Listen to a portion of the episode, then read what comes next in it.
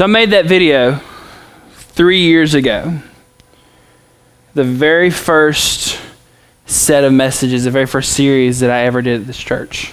Um, you can't tell because the video quality is not great um, and because I made it my first one. But what was behind the letters was Jesus being crucified. And I thought to myself, you know, I should go back and fix that. But there's just something sentimental about it being the first one that I just didn't want to touch it and mess with it. That whole section uh, of, of spoken word there is, is, is all about who we are as the church situations we get into as the church, what you've signed up to be as the church, and what you've signed up to be as a Christian. And three years ago, as I, walked into these, these doors, um, I'd started in September. Um, Scott helped me from September to December. And then in January, I was turned loose on my first youth group. And the message and the, and the, the, the thought that was just pushing through my mind when I first started everything was Hodos. And if you've been around long enough, You've probably heard this message, you've heard this story. It's a different, it's the same set of scriptures, but it's a different message for tonight. But but I want to start our year off, and we start our year off every year with a message on who we are. Why our youth group is called Hodos. And for those of you that don't know, Hodos means the way. It is what the very first Christians were called. They were called people of the way. It's also the Greek word for the way, the truth, and the life in John 14, 6, which is where we're going to be tonight. It's also the word for when Paul was on the road to Damascus, it talks about how the way, Hodos. And what that whole thing symbolizes, what the whole thing is talking about, what we, we based our youth group on, what God really put on my heart three years ago to, to start this thing out with is I wanted us to be people of the way because I felt deep within my heart that there was this thing called cultural Christianity that had no depth, had no meaning, had no seriousness to it. That the word Christian had lost all of its meaning, just like the word love has lost all of its meaning.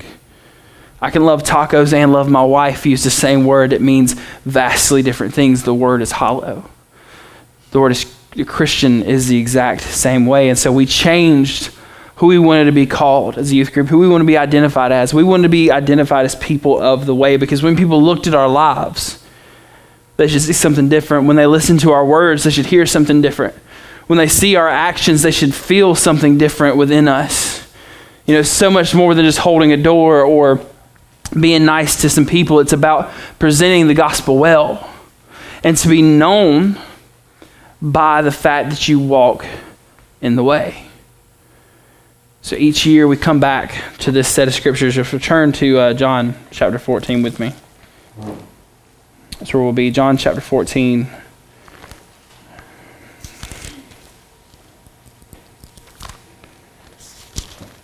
We start in, in verse 1 and we'll go down to verse 7. Um, but I just want to look at that. I want to look at the verse that we get our name from. I want to look at what that means, what that should mean for us, and, and everything about it sets up the mission for who we are. You know, the funnel, if you will, everything we pour into is about the name. So everything we do, every every way we set up small groups, every way that we set up Sunday nights, every event that we do is set up in a way to help you guys look more like people of the way. So it's, a, it's super important that we talk about it and that you guys know it and you know it well. Um, to start off, though, um, I'm going to pray, and then uh, we'll jump into this thing. Father, it's the first night back of a new year, and and I already feel you moving, God. The worship, just being able to sit back and listen to worship and listen to the sounds of of, of the the sheep that you've given me to shepherd singing. God, it's a beautiful noise. I don't know if there's ever a more beautiful noise than hearing your people worship. Um, it's, a, it's a sweet fragrance that rises up to you. It's what the Bible says that our, our praises and our, our, uh, our admiring you, just everything that we do. If we do it the right heart, we do it in the right spirit. It's a, it's a sweet fragrance, a sweet offering to you, God, that gives you pleasure, that gives you glory. And I believe that's what's already taking place in here tonight. God, so I pray as we continue that you would speak through me. God, that you would help me elaborate on this, this very, very complex, beautiful verse. God, and that you would speak to the hearts and minds of the people in this room. God, for the one that's not saved, God, I pray desperately that you would save them tonight. For the one that has lost their way, the one that has lived for themselves, the one that, that has run from you, God, I pray that you would pull them back. God, no matter what the situation, no matter where the circumstances led them, God, I pray that tonight they would understand that you are the way, not just to salvation, God, but the way for life, the way for purpose, the way for peace. Everything about you is the way. So speak through me. Let that be the message tonight. Let that be with the hearts and minds of the people in this room here. God, I, I praise you for it. Amen. So, I want to tell you a story um, real quick that shares a little bit about who I am as a person, and you'll probably get a kick out of it. So, a couple years back, me and Olivia had just gotten married. We're kind of still like newlyweds. Um, and my parents asked us to go up to Pigeon Forge with them for the weekend. Um, was excited. We were going to stay in this like big house. Um, and it was the first time that like I'd gotten to take my wife somewhere with like my family. So we got our own room and it was weird because I was like, my parents are here. This is strange. Um, not that anything like that happened, but it was just weird because we were with my family. Um, but I was excited because we were going to get to go to Gatlinburg. We were going to go like on the, the, the, the weird thing that shoots you up in the air. What's that called? I'm losing my words. Nope, not roller coaster. The um, chairlift. chairlift. Thank you, Jamie. The chairlift. Um, it was beautiful and it was kind of snowy and it was around Christmas time, so we are going to get to see the Christmas parade. So I'm excited. But we get close to the time and me and Olivia had some stuff to do earlier that day, so we had to drive separate.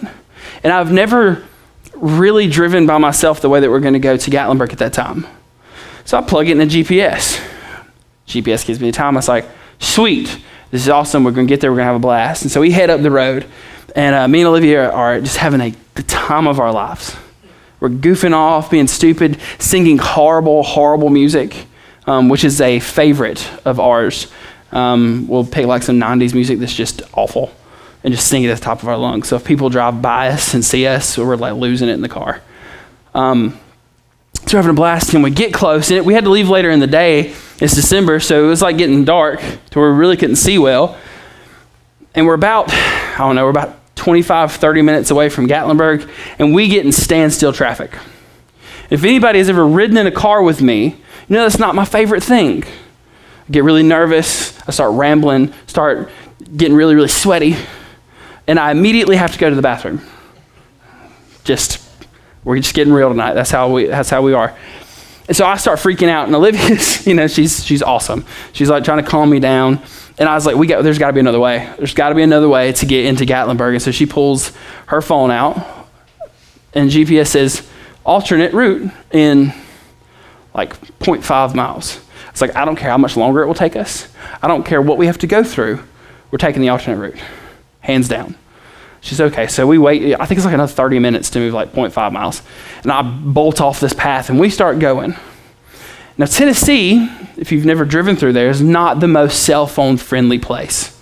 Um, so we're, we're booking it through these little back roads, and, and it says that we're like 10 minutes away from the destination. And we're going to a cabin that's on the outskirts of Gatlinburg, so I'm not thinking anything of it you know, that we're driving down these weird, sketchy back roads. Um, if y'all have gone to Gatlinburg with us before, we took that crazy, sketchy back road that one time and thought we were all going to die falling off a cliff.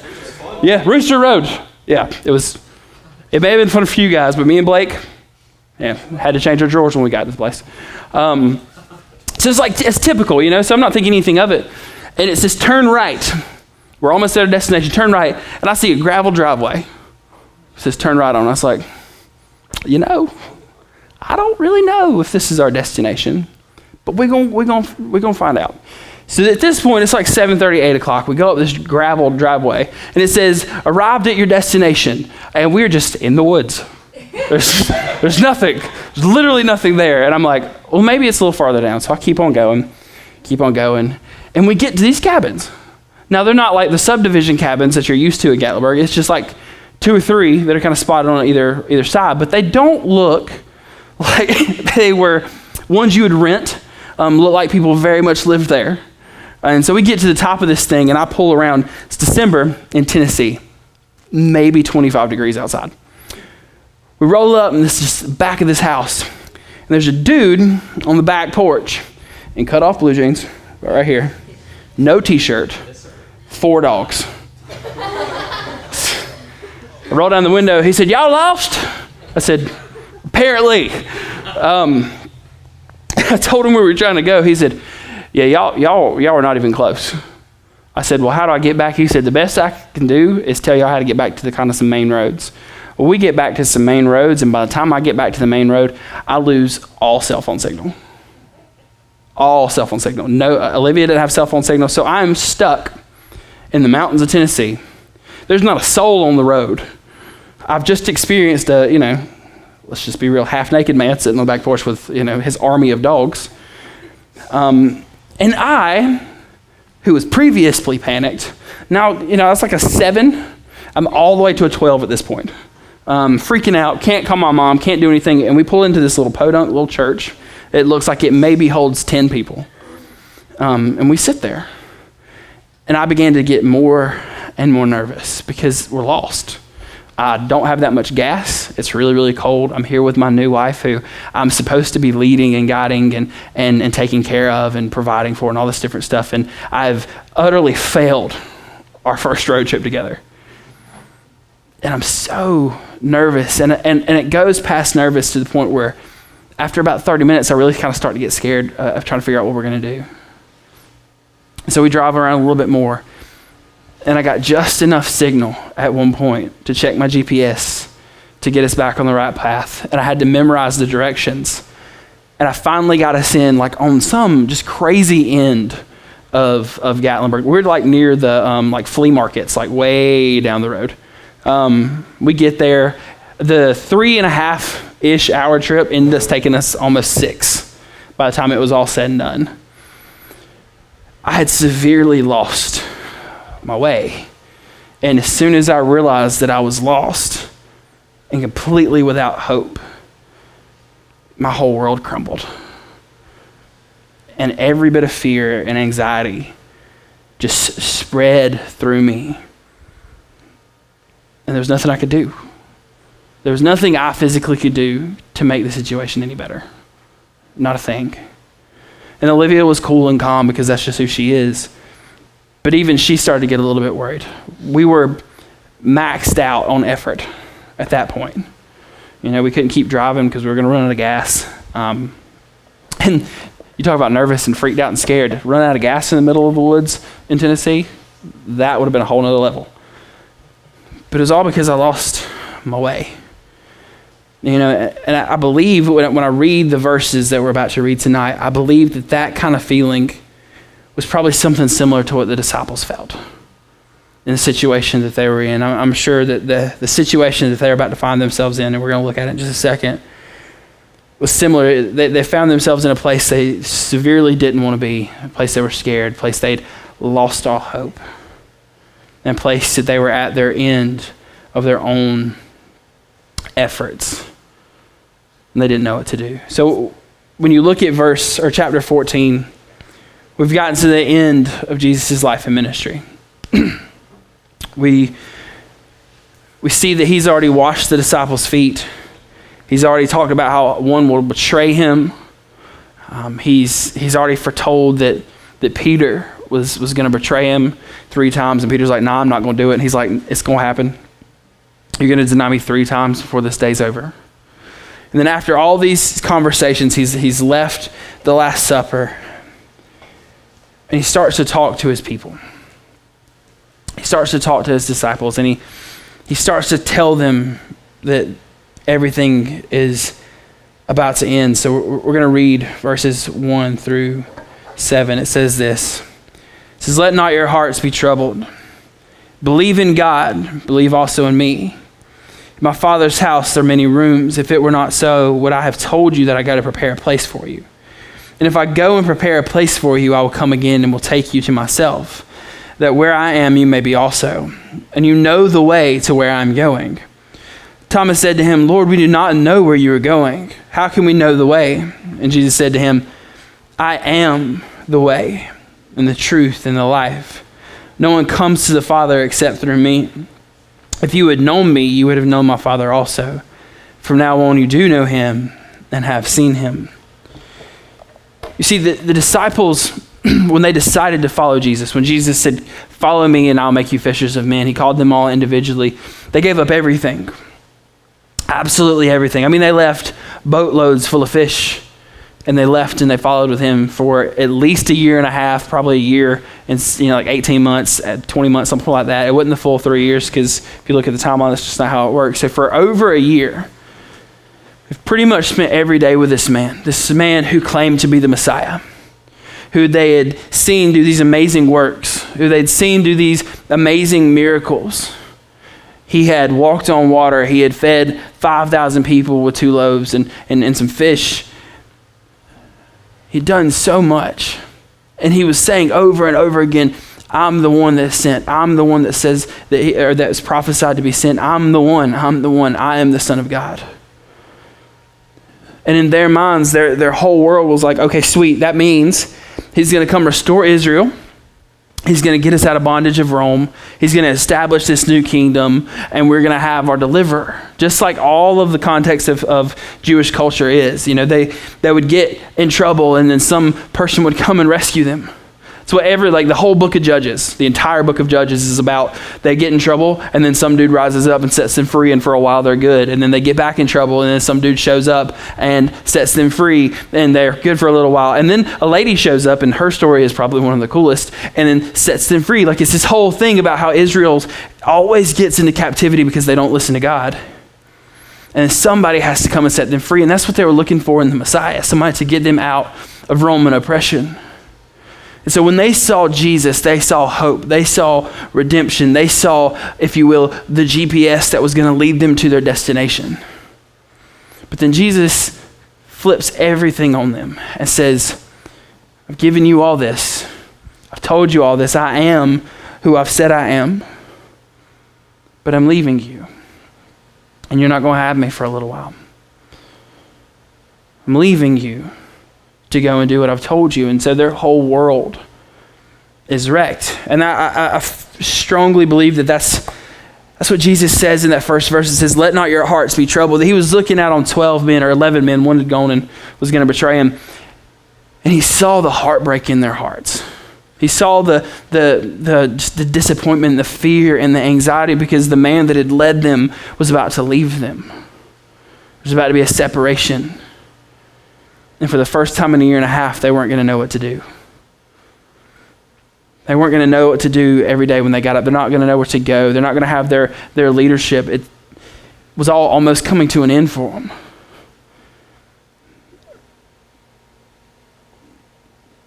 He was concerned for his people about what they're about to go through.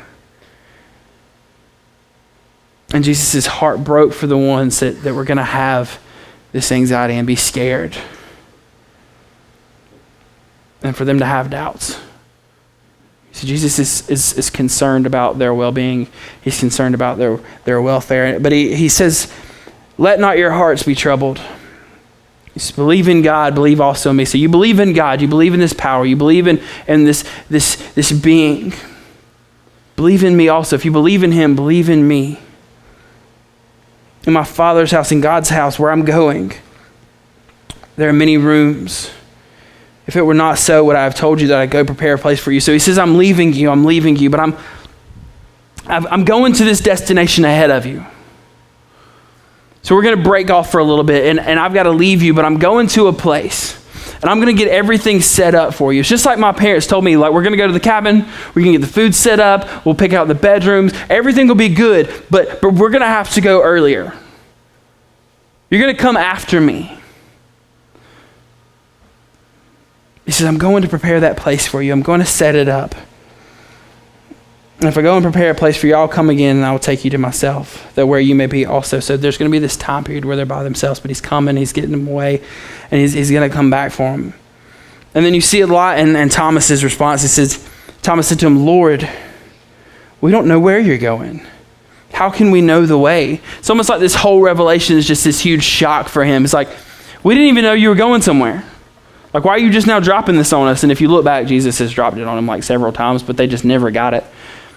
He said, What are you talking? We don't know the way. We don't have a clue. There's, there's all this doubt and fear that sits on them. He says, What are you talking about? We don't have a clue what the way is. We don't have a clue how to do this. You've, you've told us all this stuff you want us to do. You've, you've said that we're supposed to go out and we're, we're supposed to make disciples and we're supposed to do all this stuff and we're supposed to act these miracles out. And, and you want us to continue to live the way that you're wanting us to do, but you're leaving us and now we don't know what to do. And, and we never knew you were leaving us. And so they kind of freaked themselves out. And Thomas is a doubter to begin with. We see that even later on. And then Jesus responds.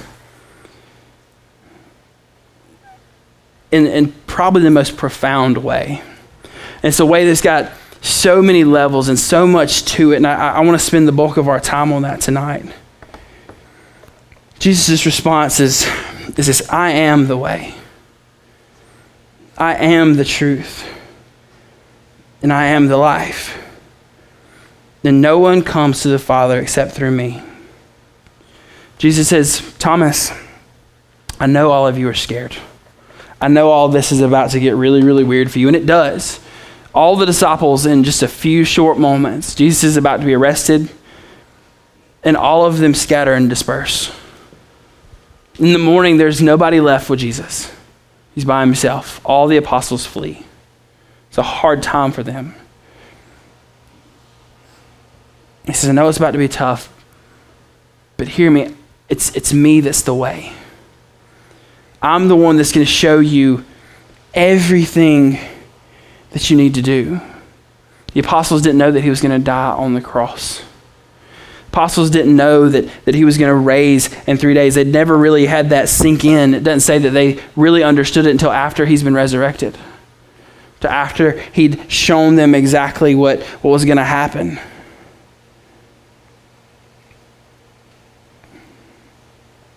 It's going to be hard. They didn't understand it.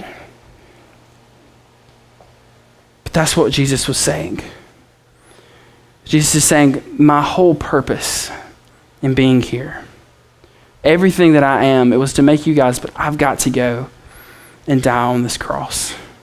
I've got to go and make a way back to the Father.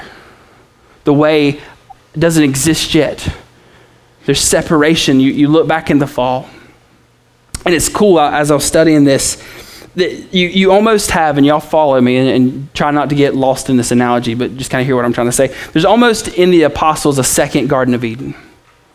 Because when we got kicked out of the Garden of Eden, Adam and Eve, we just talked about this on Wednesday night. When sin entered the world, humanity was separated from God, right? Didn't have the same kind of communion with God anymore. Couldn't walk in the cool of the evening with God anymore couldn't spend time with him, couldn't ask questions with him. There was not communication one on one physically like there was in the garden for a very, very, very long time. Some estimates are like eight, I think it's like 8,000 years is, is, is from the time of the garden to um, when Jesus comes. But the apostles had a whole different thing that they got to be a part of. They literally got to walk with Jesus. They got to walk and spend time with Jesus just like Adam and Eve did in the garden. So it's kind of like a second Garden of Eden here. And Jesus says, the first time you guys got kicked out of this whole agreement. But this time, I'm coming to bring everything back home, and I'm the one that has to leave. I'm the one that has to take this burden of sin because there's separation.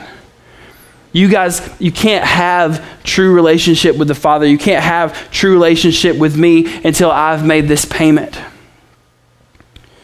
Jesus had to die. He had to restore everything. He had to fulfill the prophecy in Genesis when it says that the snake says, uh, Jesus says to the snake, it says, you know, you will bruise his heel, but he will crush your head. That's what God is saying. He's prophesying Jesus. And Jesus is saying, when he says, I'm the way, I've got to create the way to get you guys from here back to God. I'm here to restore relationship. I'm here to restore hope. I'm here to restore everything about the relationship that you were supposed to have with God. And the only way I can do that is to be separated from you for a little while and to go and prepare the place that you were always supposed to be a part of. He says, I'm the only way that that can happen. And he says, and I'm the truth. That everything that I'm saying, you can stand on, you can believe because it's this truth, and it's the truth from God. It's not a relative truth. It's not your truth, my truth, His truth. It's the truth, the one and only truth, the absolute truth about how this whole thing works. Jesus had to die on the cross so that we could have relationship with God. Without His death and resurrection, we have nothing, and we are eternally damned to hell. That's just the truth of it. And He says, "I'm the way. I'm going to create a way." And it's the truth. You can believe it. And when you do, I'm going to be the one that gives you life. I'm the way, the truth, and the life. And so God creates that. He creates that. And after he is risen, he goes back to the disciples. He meets with them. He says he's going to send a helper. Because the crazy thing is, is, is after Jesus dies, the way is made, right? So Jesus dies, he resurrects. Now, people have the opportunity to have access to heaven. Does that make sense? The opportunity is there. The destination is created. The way to get there is created. But the problem is, it's like this secret path, a secret trail. And without the disciples, not a single person would know anything about it. He created a way, and in that way, there was truth and life. But without the disciples, that way would have been hidden for forever for everybody. Only the 12 would have gotten it, and the people that were with Jesus at the time that understood and saw him, and that'd be it. We would have no hope now. So Jesus says, I am the way, I am the truth, and I am the life. I have done everything necessary to get humanity back to me, but I need you to do one thing for me. I need you to go be the way after I go home. I need you to tell people about the way because without you 12 or you 11 nobody will ever be able to understand how amazing my hope and my peace and my truth in my life are. Nobody will understand.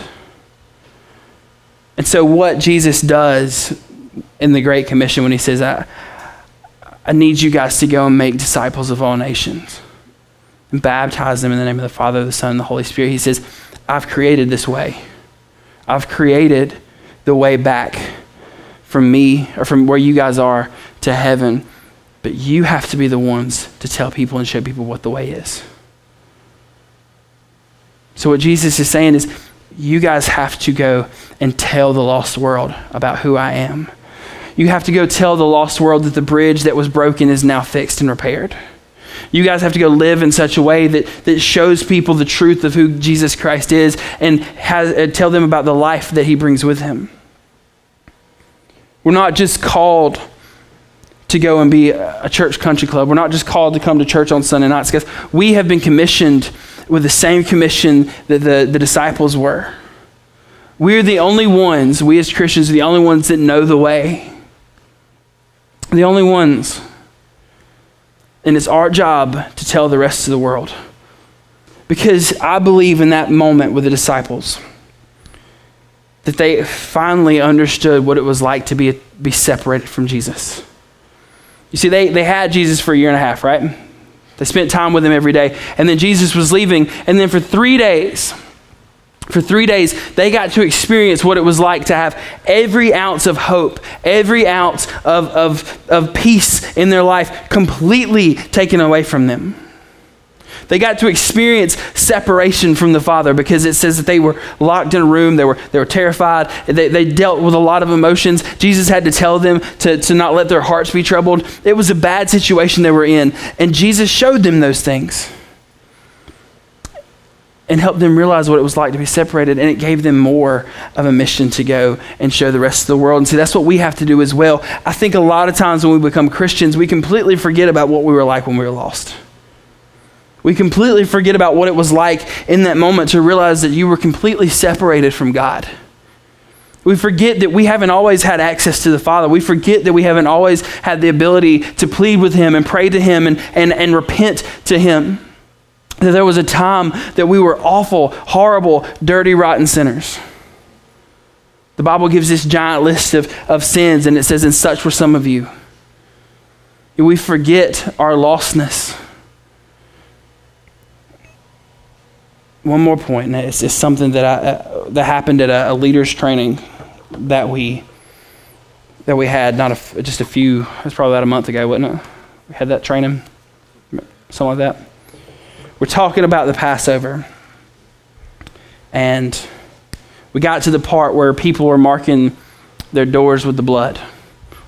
Everybody know what I'm talking about? The story, they're coming out of Egypt. There's like the last plague where the death angel's coming. He says that you have to sacrifice a lamb and you have to do a bunch of different stuff to eat it and, and, and make sure you do it right. But then you have to put the blood over the doorpost so that that blood is a, is a representation of, of, of your, your covering so that you don't have your firstborn son taken. And so they did all this. And I asked the question Do you think there was anybody in Israel that didn't do it, that didn't put the blood over their their house? And, and the, the response from everybody was no.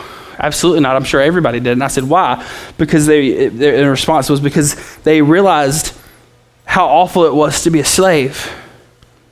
They knew how awful it was to be in bondage in Egypt, and all they wanted was freedom. And I asked the question so, do you have to realize that you are a slave before you can seek your freedom? And they said, yes. I said, that's exactly how Christianity works.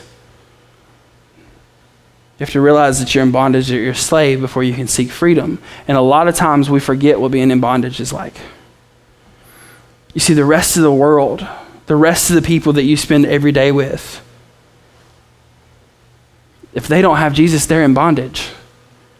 If they don't know the love of Christ, they're in bondage and they're a slave. And it is up to us to show them the way. The way's been made, Jesus made it.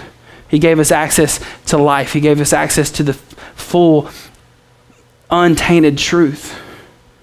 And It's our job to go take it because there's a whole world living in bondage that needs to know what the way is. And that's what I ask this group to be about.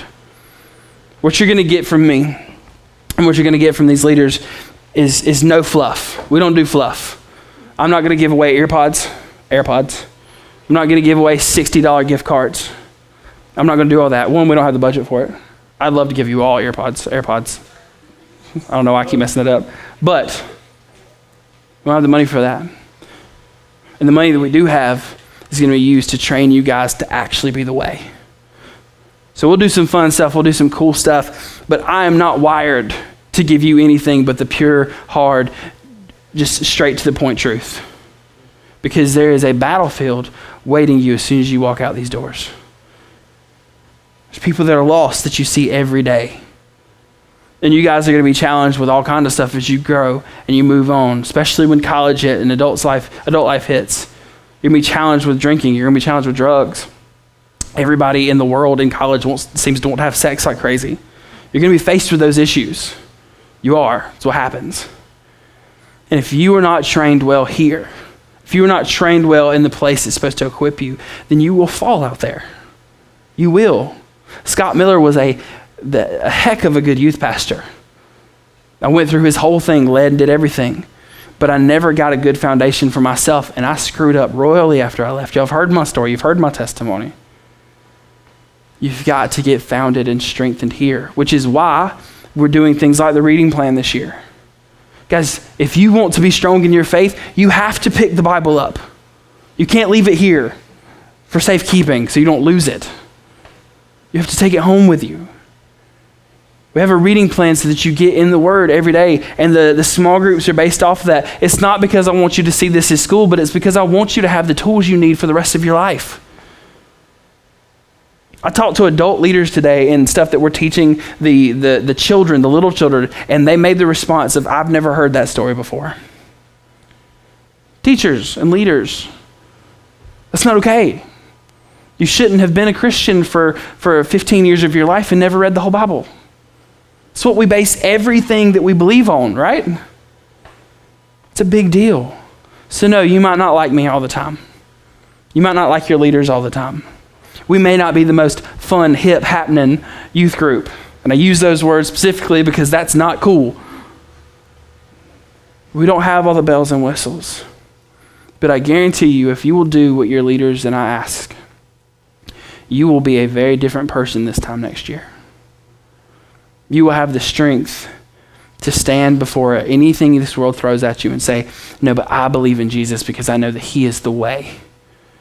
The only way to stand in the face of sin, the only way to stand in the face of oppression, the only way to stand when somebody looks at you and says, Are you a Christian? That's crazy. That's stupid. You, you're the biggest idiot on the planet.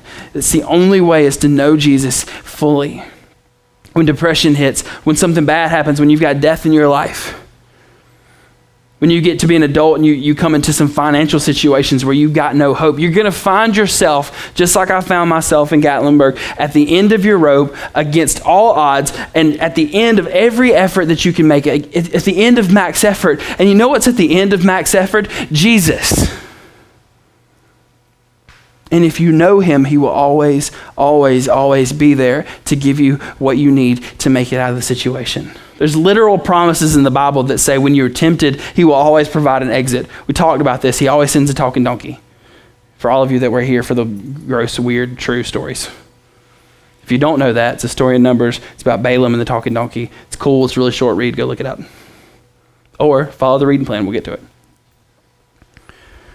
This year, we're going to take our, our, our youth ministry more serious than ever. Because let's just be real, we've lost some people this year. It's been a hard year for our church. But you guys are still here. And you have friends, right? Has everybody at least got one friend? Thank you, John. I'm glad you got friends. The rest of these people are losers. Everybody in here knows somebody that's lost. And I'm not saying they need new life, I'm saying they need Jesus, and I know that at New Life they get it. They get it from Sunday mornings and they get it from here. So we need to be the people of the way this year. We need to be the church this year. Because I don't care anything about growing this church, but I do care about growing the kingdom, and it's up to you guys to do that. Be the way, be the truth. Show people that there's a way back to God. Show people that the separation that happened in the garden doesn't have to be eternal for them that we can have fellowship with God. We can have fellowship with Jesus, and you can know the one that created you. That's what Hodos is about. That's what Hodos means. We are going to pride ourselves on being people of the way. So, challenge you as you go, as I, am about to pray and close this out. Challenge you. One, have you found that security? Do you know Christ? Because you ain't telling nothing, you ain't telling nobody nothing if you don't know who he is. And have you struggled over the past few months? Have you ran away from God? Have you ran away from the scriptures? Have you ran away from truth? It's as easy as just coming back to Him, getting involved here. Make church a priority. I'm sorry, but your, your, your sports stuff is not a priority. It's cool when it can get you some scholarships, but I've seen all of you play. None of you are going pro. It's just the truth. Ain't none of y'all good enough to go pro. But you can base your life on Christ. And I'm not saying sports are bad. I'm not saying any of that. And if you have to miss every now and then, that's fine. It's whatever. But make church a priority. Be here. Be here when the doors are open. So it's not just us having fun. I'm not trying to brag on me or anything that we're doing, but every time you, you're here, you're going to get Jesus. I may not be the most eloquent speaker, and I might mess it up sometimes, but I know that you get Jesus. And I know that on Wednesday nights you get Jesus. I know on Sunday mornings you get Jesus. Don't come for me, come for the fact that you get Jesus here. I challenge you to step your game up this year. As Franklin pushes too many buttons and kills the whole system. Oh, what happened? Technology. so, I love you guys. Hope that message made some sort of sense. Um, next week, we will not have Sunday night service because we'll be at the table. Um, if you've not signed up for the table, you can still sign up for the table. I'm signing people up till Friday.